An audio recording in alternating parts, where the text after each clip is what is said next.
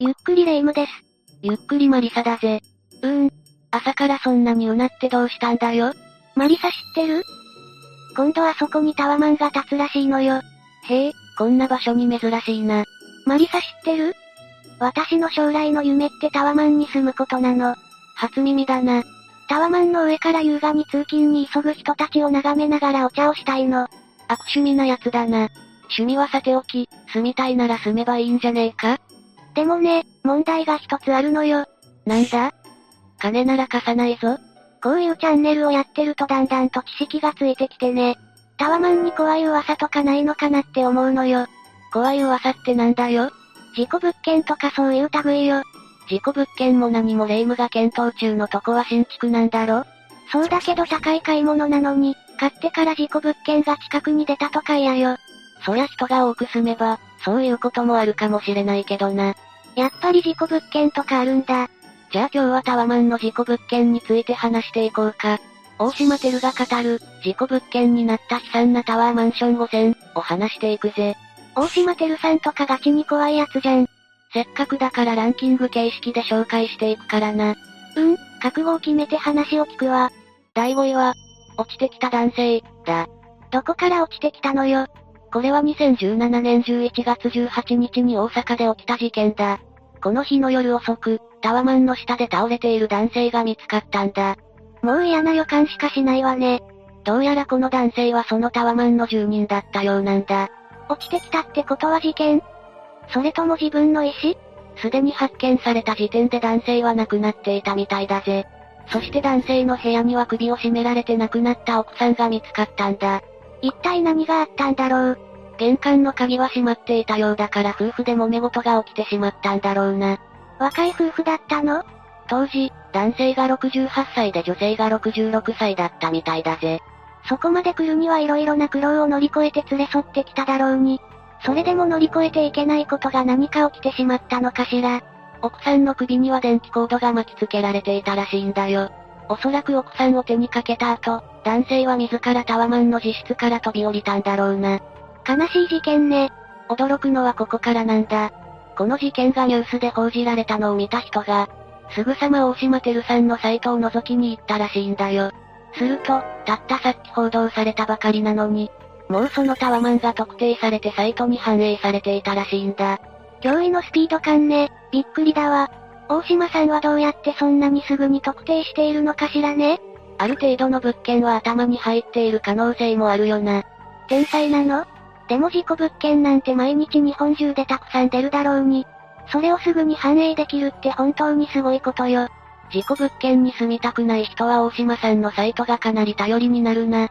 私も大島さんのサイトにかじりついておくわ。桃源郷が大島さんの守備範囲かはわからないけどな。第4位は、近隣同士のマンションの外国人、だ。これは2008年にお台場で起きた事件だぜ。お台場っておしゃれなイメージだけどね。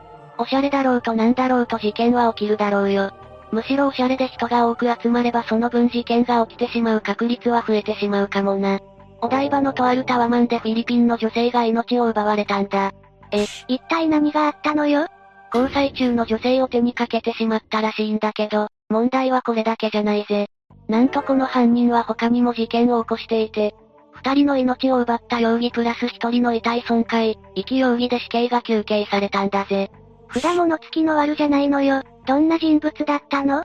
詳しくはわからないけど、被害女性はどちらもフィリピン人の女性みたいだな。惚れっぽいらしくすぐ入れ込んでしまうんだけど、次第にトラブルになって揉め事になるようだな。揉め事で命を奪うなんて、振り幅激しくない？可愛がるか手をかけてしまうかだもんな。もうちょっと中間地点が欲しいところだったな。ということでタワマンが事故物件と化してしまったわけだけど、ここの立地は注目すべきところがあるんだよ。ん何？ここには同じような形をしたタワマンが2つ並んでいるんだけど、どちらも事故物件になっているんだよ。え、2個並んでいるタワマンのどちらも事故物件になっているなんてすごい確率じゃない？だろ？さすがにこれは珍しいと大島さんも思っているみたいだぜ。しかも驚くべきポイントは、被害状況が酷似しているということなんだ。どちらもおじさんがフィリピン人の女性を手にかけてしまったらしいぜ。そこまで酷似しているなんてただの偶然とは思えなくなっちゃうわね。お台場って土地の特性もあるかもしれないけどな。だけどそれにしてもちょっと不気味な事件だろ大島さんは人に話すときは、バラバラにされた方されていない方と区別して話しているらしい。そんな区別の仕方や大島さんともなるとさすがの同時なさ具合がいいだろ？とりあえずお台場のおしゃれなイメージが少し崩れたわ。第3位は、タワマン撃たれる、だ。これは2014年に横浜のタワマンで起きた事件だぜ。これまたおしゃれなイメージね。横浜のタワマンなんて誰もが羨みそう。この事件はなんと一つの遺体が複数の事故物件を呼んでしまったんだよ。どういうこと？そんなことある？そもそものきっかけは横浜駅の目の前にあって、港未来や東京湾とかも眺められて、霊夢が言うように誰もが羨むといった感じの物件だったんだよ。ええー、もしかしてタワマンから花火とかも見れたんじゃない？最高すぎる。だけど、ある日事件は起きた。20代男性が銃で自分の父の命を奪ったんだ。え？銃？怖い団体に所属していた人とか？いやいや反射とのつながりはなく、銃の所持許可を持っていた男性らしい。え、なんだろうね。狩人だったとか？わからないけどタワマン内で事件は起き、20代男性はネットで買った缶桶に父を入れて、母と一緒に車で四国へと逃げていったんだよ。なんか色々とすごくない？缶桶ってネットで買えるの？事件が起きてから注文したのか、計画的だったのか。それにしても自前缶桶って、なかなかすごいだろ？だけど香川県の検問で見つかり逮捕されたんだ。結構スピード逮捕だったのね。よく警察も見つけたわね。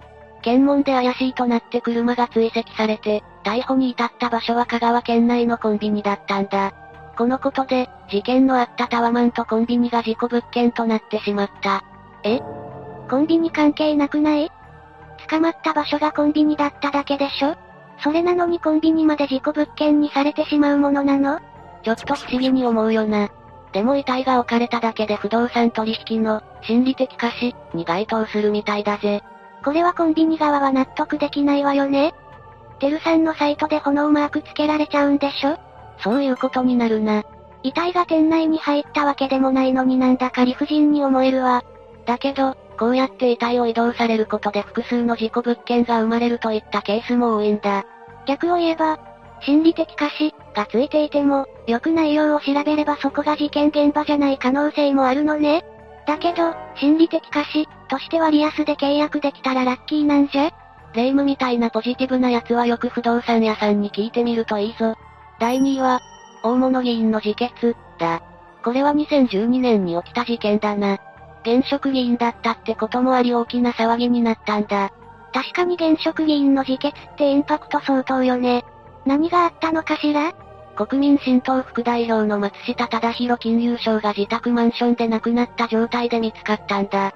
室内から首相、妻、閣僚宛ての計算通の遺書が見つかったこともわかっているんだ。自決を考えるようなトラブルに巻き込まれていたの？実は亡くなったのは10日なんだけど12日に週刊誌にスキャンダルネタが載るのがわかっていたらしい。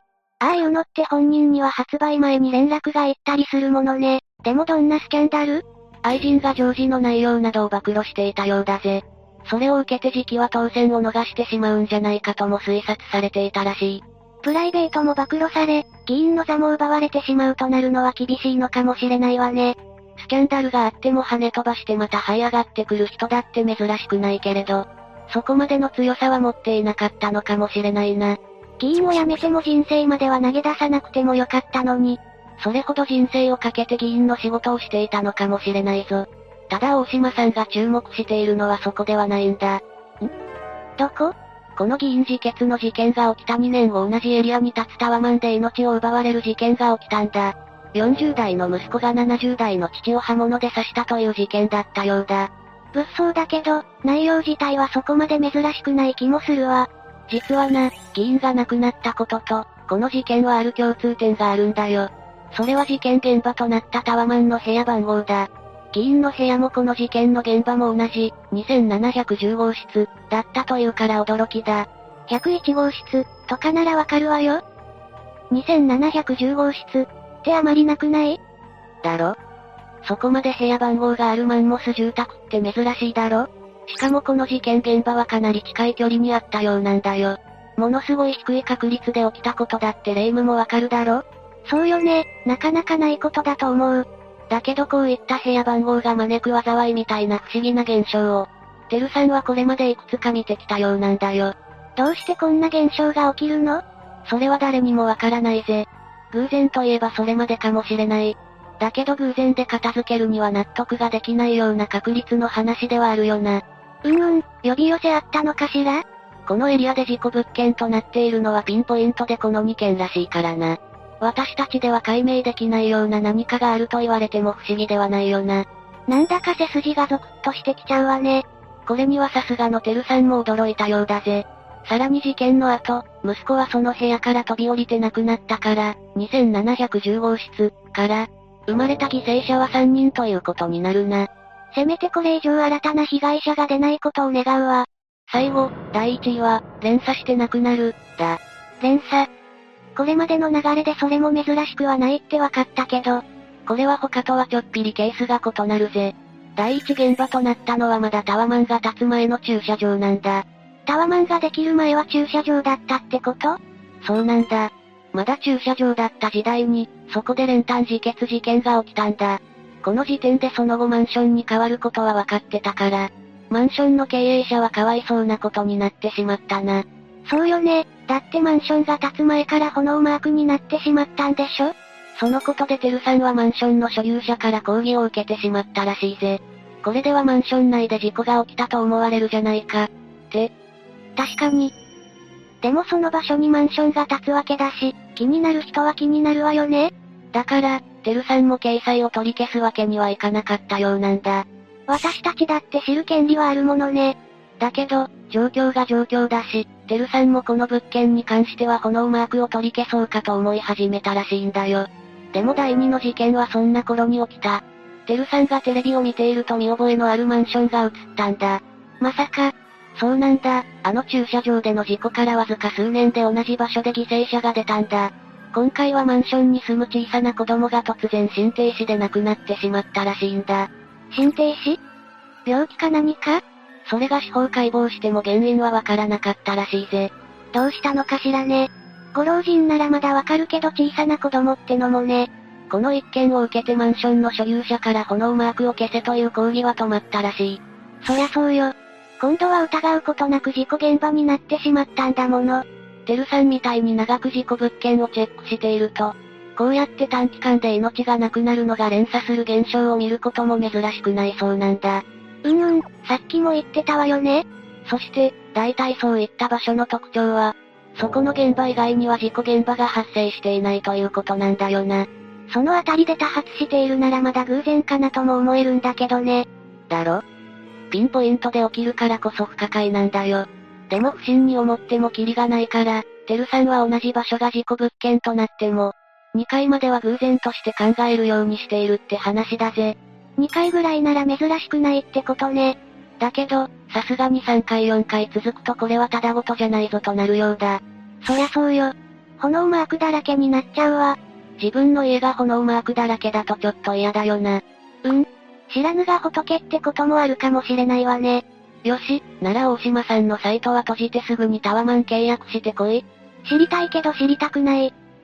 この乙女心をどうしたらいいの？知るか。これでランキングの紹介は終わりだぜ。タワマンには多くの人が暮らすことになるわけだから、いろいろなことがあるんだろうなとは分かったけど、命が消える連鎖って不気味ね。とはいえ、やっぱり連鎖は珍しいことではあるから過度な心配は不要だぞ。